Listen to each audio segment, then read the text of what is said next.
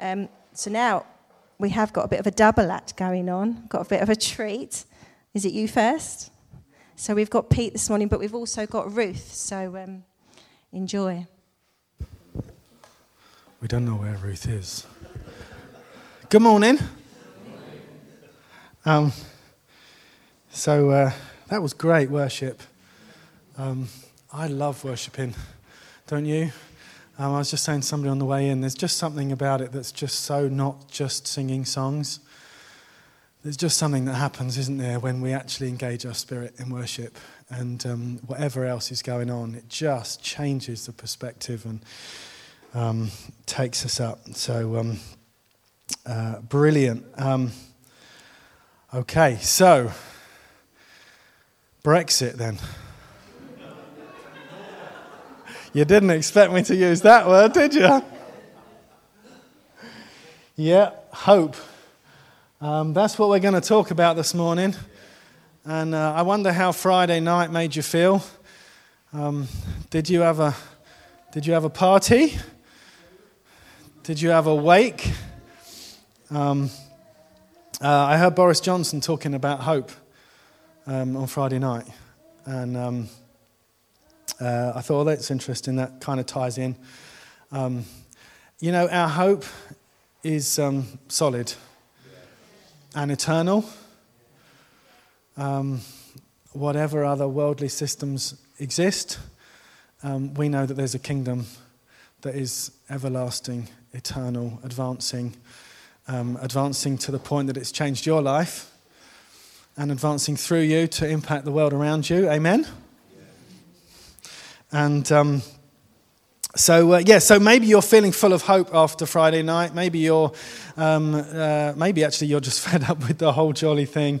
Um, the one thing that occurred to me as I got up on Saturday morning and looked out the window and saw a break in the clouds was I thought, huh, the sun has come up once again. And, uh, you know, that just actually, in that moment, hope just flooded into my little world. Um, and uh, let's, let's talk about something a bit less controversial than Brexit. How about global warming? Is that all right? No? Okay. Um, what about um, the state of our oceans? No one? Deforestation, come on. Um, okay, what about running out of fossil fuel? Now, look, I love motorbikes. This worries me. Electric motorbikes, I'm not sure they're going to do it for me. Um, uh, okay, what about this one then? Um, does anyone know what 1 minute 40 seconds to midnight means? 1 minute 40 seconds. Hey, hey, a point to the man over there. Yes, the doomsday clock. There is a doomsday clock. Oh my goodness. The things that exist out there when you don't know Jesus. Um, there is a doomsday clock, the suggestion of, um, well, actually, I'll leave you to look it up if you can really be bothered. The reality is, I don't want to make light of any of these issues. I really don't mean to make light of them at all. Um, they are important. I guess how important they are would depend on whether you're talking to Greta Thunberg or whether you're talking to President Trump.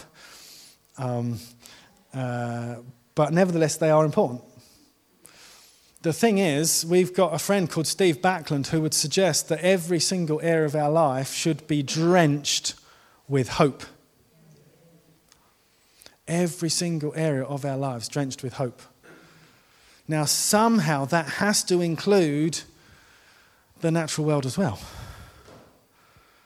And it has to include that little issue that you've got going on right now that's personal to you, that you're struggling to make sense of. It's got to include hope uh, in there. It's got to be drenched with hope for that thing as well. Hope changes everything, doesn't it? You see, with hope comes possibility. With hope comes an opportunity for the future to look different to the way that I thought it might. There's something about our possible future when hope steps into the room. Um, so, can we find any, any, any hope in Scripture? When we think about some of these massive, massive world related issues, can we find any hope at all? Um, I found myself looking at a curious passage in 1 Kings 17. So I just want us to look at that just for a couple of minutes. If you've got a Bible, 1 Kings 17. Feel free to have a look. This is about a moment where Elijah comes across a single mum. And Elijah is a prophet. Now, Elijah has just been on this crazy wild ride with God. There's a, there's a drought in the land. That's the context. And Elijah was told by God to go to this particular little river. And God said, Don't worry about food. I'm going to send some ravens, and they're going to feed you every day. Ravens. So Elijah goes off and he has a drink by this river, and then some birds come in carrying his dinner. There's a kind of a, a just eat deal going on with God and ravens. There's a Meals on Wheels thing, wheels on uh, meals on feathers, I guess, meals on wings that comes flying in, and he gets fed supernaturally. You see, when there's a drought in the land, and you're looking at your empty pantry, but God speaks, hope comes in the room. Hope changes your perspective. And so it took him to go and to trust God. And sure enough, the ravens came and kept him going. And then, but then, except the river then dries up. And that's where we pick up the story. Sometime later, the brook dried up because there'd been no rain in the land. Then the word of the Lord came to him Go at once to Zarephath and the land of Sidon and stay there. I've directed a widow there to supply you with food. So he went to Zarephath, and when he came to the town gate, a widow was there gathering sticks. He called to her and asked, Would you bring me a little water so I may have a drink? As she was going to get it, um, he called, And bring me, please, a piece of bread. As surely as the Lord your God lives, she replied, I don't have any bread, only a handful of flour in a jar and a little olive oil in a jug. I'm gathering a few sticks to take home, make a meal for myself and my son, that we may eat and die. Now, holy moly, there's a, a hopeless situation right there. Yeah? This lady is going to make a final meal for her and her son and then die. This is pretty sad, pretty hopeless. And Elijah said to her, Don't be afraid. Go home and do as you have, uh, go home and do as you have said. But first make a small loaf of bread for me from what you have and bring it to me. And then make something else for yourself and your son. For this is what the Lord, the God of Israel, says The jar of flour will not be used up, the jug of oil will not run dry until the day the Lord sends rain on the land. Maybe there's some hope for this single mum and her child after all. She went away and she did as Elijah had told her. Now, look, that is quite a big moment, isn't it? She's just met a stranger and she's taken the decision to trust him. God must have spoken to her beforehand to set her up because God said, I've set up this lady to feed you. So she's already had some encounter with God herself, hasn't she? Elijah's come in and she's saying, You know what? I'm going to trust. I'm going to take a step of faith. And um, so she does what um, uh, uh, she does what Elijah told her. So there was food every day for Elijah and for the woman and her family. For the jar of flour was not used up, the jug of oil did not run dry, in keeping with the, Lord of the, word, the word of the Lord spoken by Elijah. Hope is really, really important. Um, it does change our perspective. You know, I was just thinking about that story, and it's in the Old Testament. And God still loves this world, doesn't he? And we now are in a new covenant with God. Now, I just wanted to think about this story on a massively enormous macro scale. Is it possible that this woman's reserves of oil that did not run dry, could we possibly now in Jesus step into what does it look like for us as citizens of God's kingdom to speak life into hopelessness? And could there be a supernatural element to this that means that our fossil fuels don't run dry? I'm not just saying that as a hopeful petrol head, I'm saying it because I believe that God has got solutions. Heaven has solutions to earthly problems. And whether it's the Christians that come up with the solutions or not actually doesn't matter because Jesus has made a way. We've just been singing where there's no way. We've just been singing about the fact that he moves mountains. So, is it possible that God could use a people like us is there a spirit of prophecy that can come from the church in this day to speak life over a planet? And then is it possible that actually that could lead to a world who actually repent and change and turn around and turn our focus back to God? And as it says in the Old Testament, that as we do that, we partner with actually what God has done through Jesus in making a way for us to experience not only forgiveness of our sin, which we've experienced, but also the healing of our land. I don't know. I just thought it was a good thought that I had with Ruth when we were planning this morning. Um, hope changes everything. The future of our nation requires hope. Boris Johnson actually was right. It requires hope. But we know that our hope is coming from another place. Someone said that hope is the seedbed for faith. Hope is the seedbed for faith. It's the beginning. It's the beginning of a journey that goes from hope to assurance. There's a verse in Hebrews that says, Faith shows the reality of what we hope for, the evidence of things we cannot see. There is a journey, therefore, from what we hope for to reality. And so we have to imagine heaven on earth to hope for it, to then start to see it through our lives. Does that make sense? So it starts with hope. It starts with hope. Ruth. Do you like this idea of a double act? Ruth said it might just help people because there's different voices, it might keep them more entertained. it was Ruth's birthday yesterday. Thank you. yeah, it can be hard work listening to one person, can't it, for half an hour? So you've got two different voices. Um, but we, we're saying the same thing, fortunately.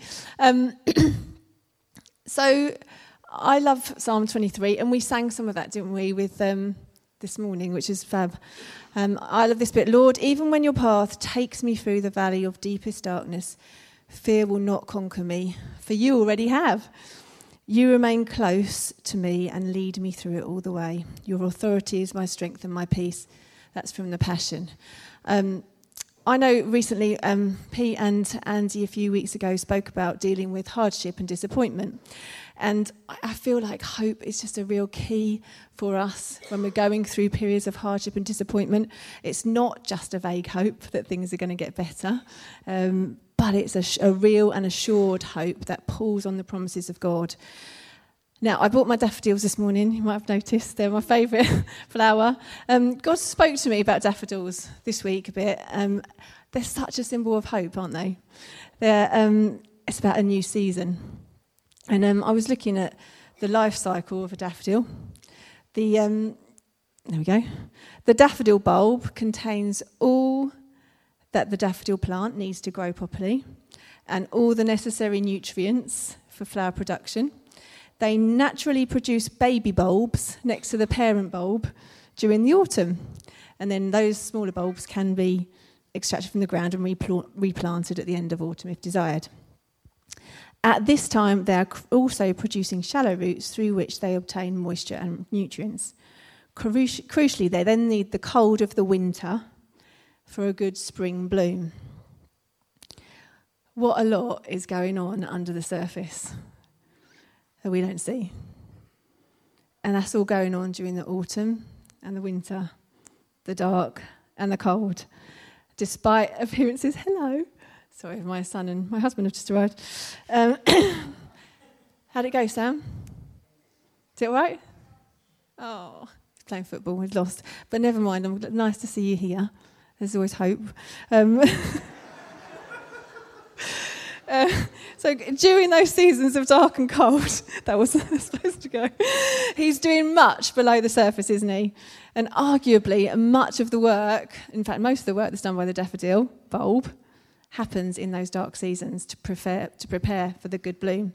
The shoots that we begin to see in spring that we're seeing around us now um, remind us of all that's happened and usher in that new season. So, even when we feel like we are maybe physically walking through a valley where there appears to be no life, God is still doing stuff.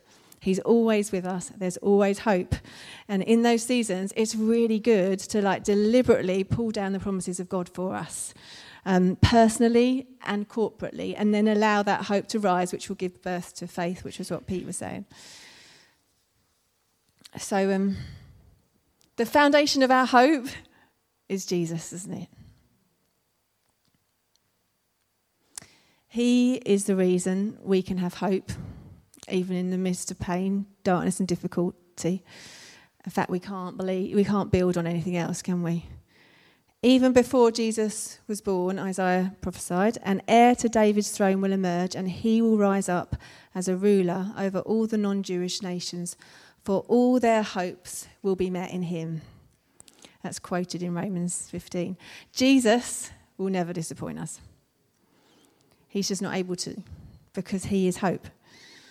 It's not part of his character, it's not who he is, it's not in his background or his family or his kingdom. He just cannot disappoint us. But I can imagine the disappointment, confusion, suffering, and sorrow however, that the disciples might have witnessed and experienced when they saw their best friend, their companion, their hope inspirer being crucified. It wasn't that Jesus hadn't tried to prepare them. He had, hadn't he? But they just didn't get it. Um, perhaps they kept on hoping throughout the whole process while he was being on trial, while he was being condemned, while he was being flogged, maybe they were hoping that there'd be some intervention. They possibly lost all hope as they saw him nailed brutally to the cross. And maybe they, stunk, they sunk in despair as they see, heard him and saw him breathing his last.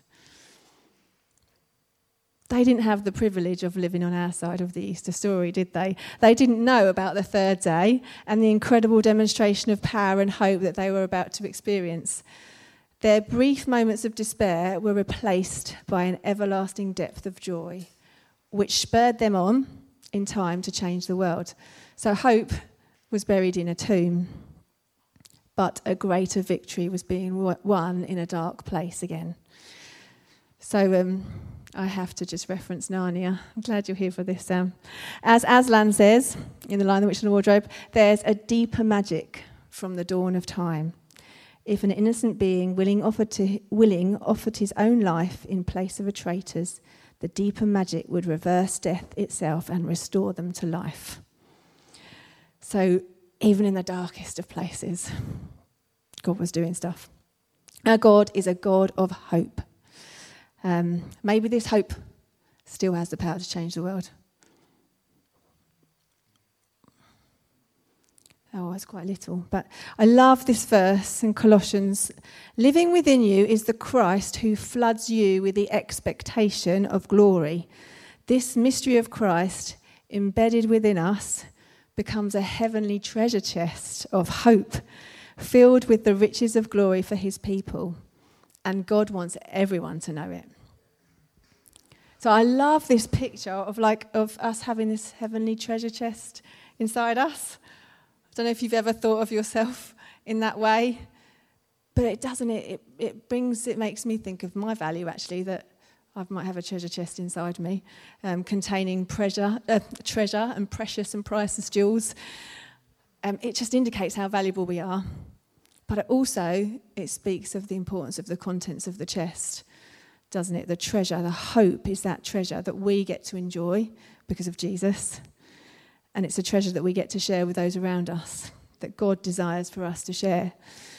Um, I was thinking of some of the stories that I've heard um, when I've been at food bank centres.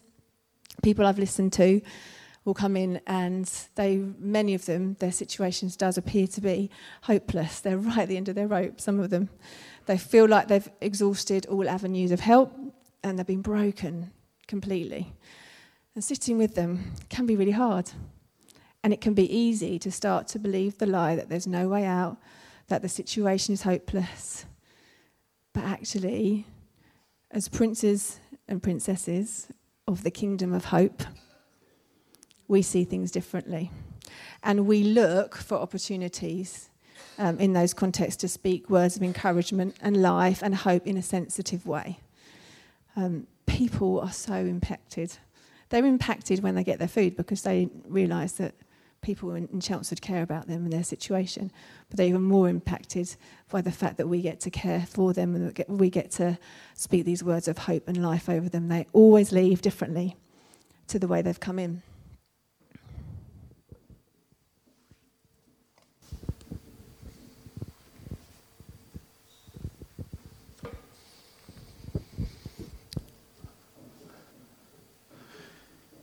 Charlie, can you just flick back to that previous one? Um, can we just all just take a moment just to pray? I just want us just to close our eyes. I just want to speak this over us. Just, um, just with your eyes closed, just, just take a moment with Jesus. Living within you is the Christ who floods you with the expectation of glory.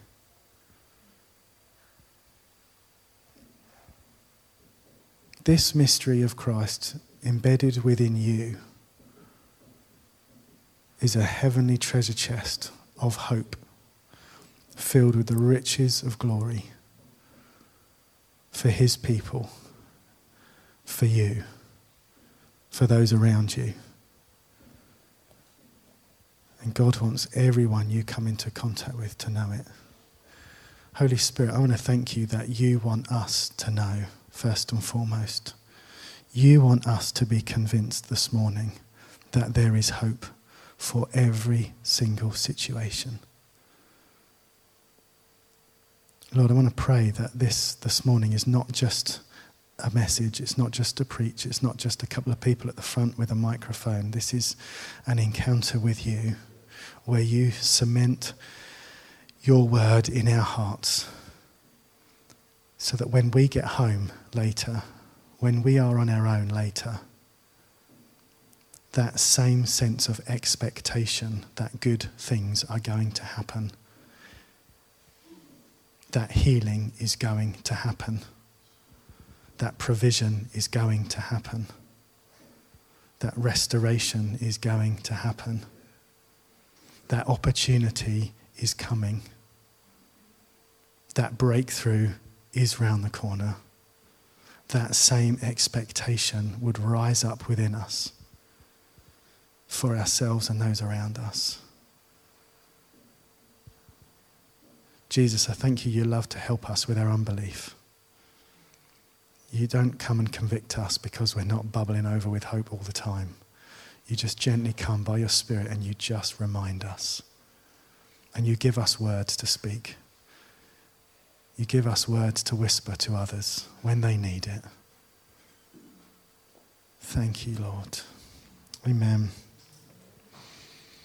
You know, it says in Corinthians that um, faith, hope, and love remain. But the greatest of these in love is love. And um, I was just thinking about the link between hope and love. And um, it occurred to me that you only have hope for what you love. I say that again. You'll only have hope for what you love. If you're not bothered about a situation, you won't be bothered whether it lives or dies. But if you engage your heart with it, then you'll cultivate hope. You'll look for hope. And uh, I believe that God is looking for a people who will care, who will care enough to love. And that's why we're stepping out with these things. It's because we're, we're partnering with God in what He loves, in who He loves, that He loves the world so much. Um, you get to be one of heaven's hope carriers. And hope carriers are agents of change. That's what we do. And so we're going to get very practical in just a minute because we're wanting to equip us as a family, us as a group of people, to be able to grow in our ability to bring hope everywhere we go. Um, just as we were worshipping, I was just aware of the fragrance of these daffodils. I was literally stood in front of them all through worship, thinking, what is that smell? is it me? but it was great. And it just occurred to me that there's something about God's presence which carries a fragrance. And, um, you know, one of the realities of seeing the kingdom come is that seeing the kingdom come is not a linear thing. It's not, it doesn't all happen in a straight line. Like you're sitting here this morning and there's bits of your life that feel like you're motoring and you're seeing, seeing God's kingdom advance. And then there's other bits that actually just maybe don't feel like that.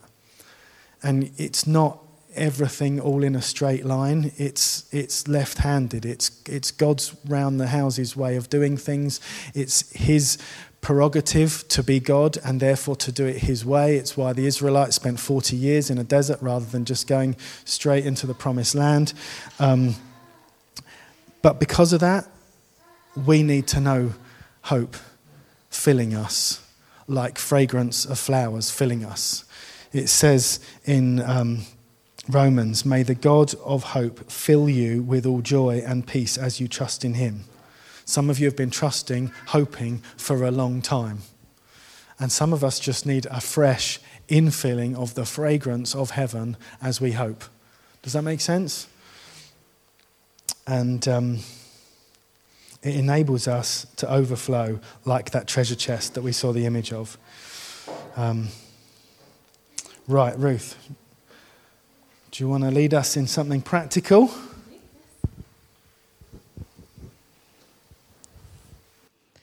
Good to get practical, isn't it? It feels like God's been really clearly speaking to us this morning. We can't ignore it. And it's really helpful for us to, to know some practical keys that we can grab hold of. So, um, we go. May the God of hope fill you with all joy. So that tells me that our God of hope can and will fill us with hope.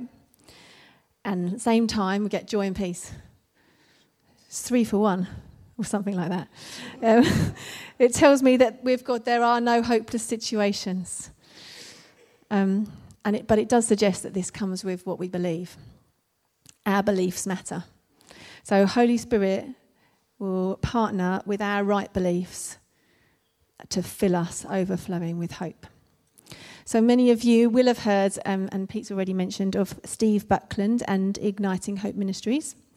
Steve and his wife Wendy, I've, um, I have taken this straight from the website, so I'll reading it out. Steve and his wife Wendy are on a mission to ignite hope and joy in the church and body of Christ worldwide. They founded the ministry in 2005 with the vision to see lives tra- transformed by renewing our minds, which is Romans 12, with God's powerful, life changing truth. They believe there are no hopeless circumstances, only hopeless people, and when God's people receive true hope, nothing is impossible for them. Great. I can hear Steve in my head. So each year, they um, encourage people to take part in a negativity fast, positivity feast. Yeah, you really have to get that the right way around. Negativity fast, positivity feast during Lent. Um, the idea originally came to Steve um, when he heard God comment to him on um, the fact he was having a food fast, so he's fasting food, um, and he felt God say, Your food fast isn't doing much good, Steve. I love your heart, but the positive of your food fast plus your general negativity equals a big zero. so then God suggested that instead Steve should go on a 40 day negativity fast um, and reminded him that the kingdom of God is not moved forward by good conduct but by good beliefs. And that the question of the hour is not, Lord, tell me what to do, but tell me what to believe. Okay, so um, that they do that most years in Lent. Um, the fast isn't denying that problems exist, but it's determining to focus more on God's promises than on the problems.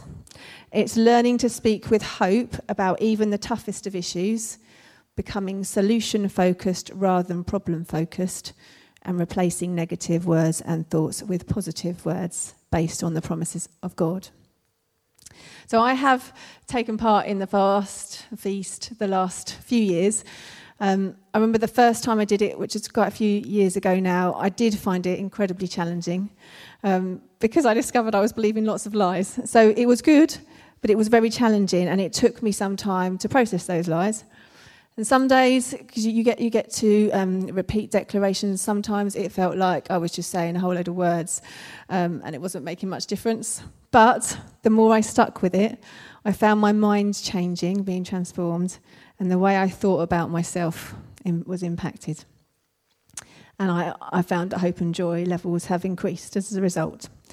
For example, I think I recognise lies more quickly now than I used to, and I find that the truth and declarations come more quickly as well. Um, I've realised that we have power in just being able to make the choice to believe truth. We're, rather than being a victim to my circumstances and feel that everything is completely overwhelming, I recognise in whatever situation I'm in, I have the choice about what I believe which therefore makes me powerful, actually. Um, and uh, I can choose to believe the, the truth or well, the lies, but hopefully the truth. So, anyway, we would like to invite all of us as church to consider taking part in the negativity fast, positivity feast this Lent. As I've put up there, it starts on February the 26th. Um, to sign up, I mean, have a look at ignitinghope.com and you can sign up there. There are three different levels that you can sign up for. Um, level one is free, that's the one that I've always done, and you get a daily devotional email um, with a lighter fast and a truth to feast and an activation prompt each day with daily truth. Um, and um, we would love for us to consider doing this in small groups because I think it will actually impact us a lot more as we share um, together what we're learning and um, what we're finding difficult, the things that we've we've heard God speak to us about, the truths that He's been speaking to us about, and um, everyone would need to sign up. So practically, everyone would need to sign up to get the emails themselves. But it could be that weekly or fortnightly, whatever works with your little group, you will get together. We're thinking with two or three others, so you're in a triplet or a quadruplet, um, and and get together you know, whenever works for you. So it's a very flexible, make it work for yourself kind of thing. Um, in threes or fours, looking through what what's God's been speaking to you about, um, and see how our minds are being transformed. Because that accountability makes the difference, or can make the difference. So if you want to, you can pay for level two. Um, within it, there's access to the Abounding Hope and Joy curriculum audio series, which is six audio sessions with Steve and Wendy. And you could choose to listen to those together as well if you wanted to do that. Um, we will obviously be sending details out practically over email about what you need to do. But as I say, you can have a little look on that website um, whenever you want. But it might also might, might be worth considering now who would you like, who would you like in your, in your triplet or your quadruplet. And I'd like us to be brave and think not just about the people that we would normally maybe gravitate to, but ask Holy Spirit, who are the people that I need to be doing this with? Um, who would He like us to team up with?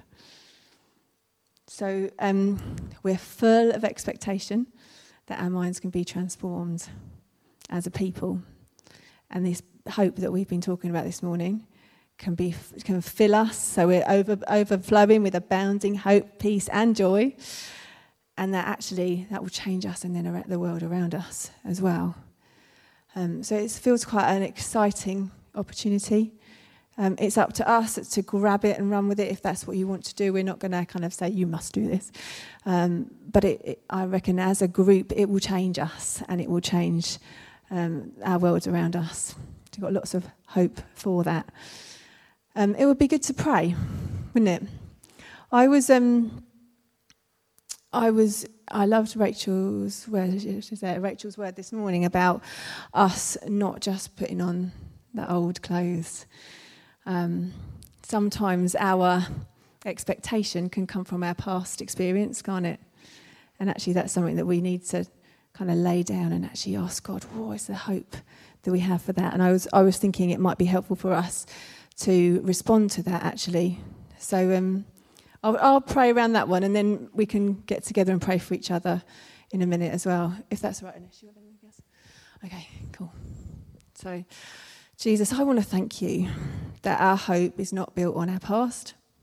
It's not built on what we have come to expect and what we kind of think is the way things should be, but actually it's built on you.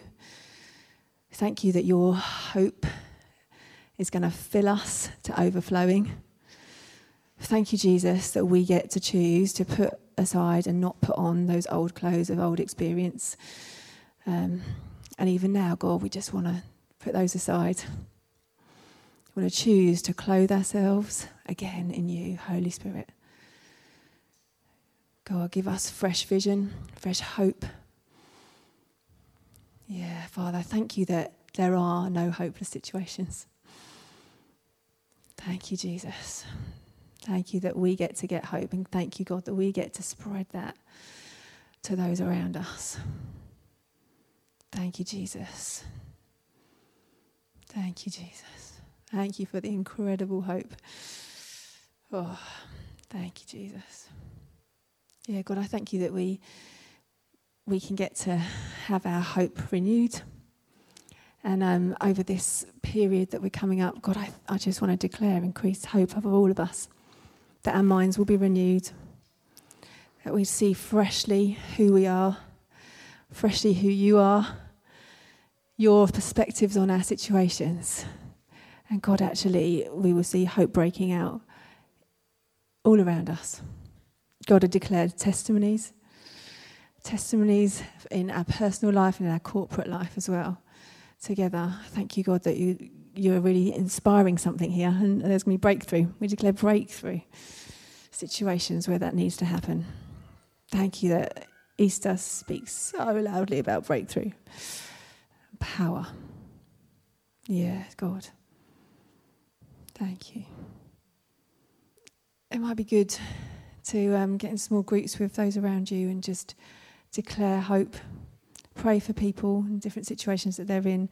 Um, Pete's reminded me that we had these promises of God that Simon had put out for us this morning as well. You might want to dig those out and pray them out over each other as well in this time. We've got five minutes, so let's let's really dig into God and, and really. Uh, oh, there's some more here you can come and get. And just pray for each other. Thank you.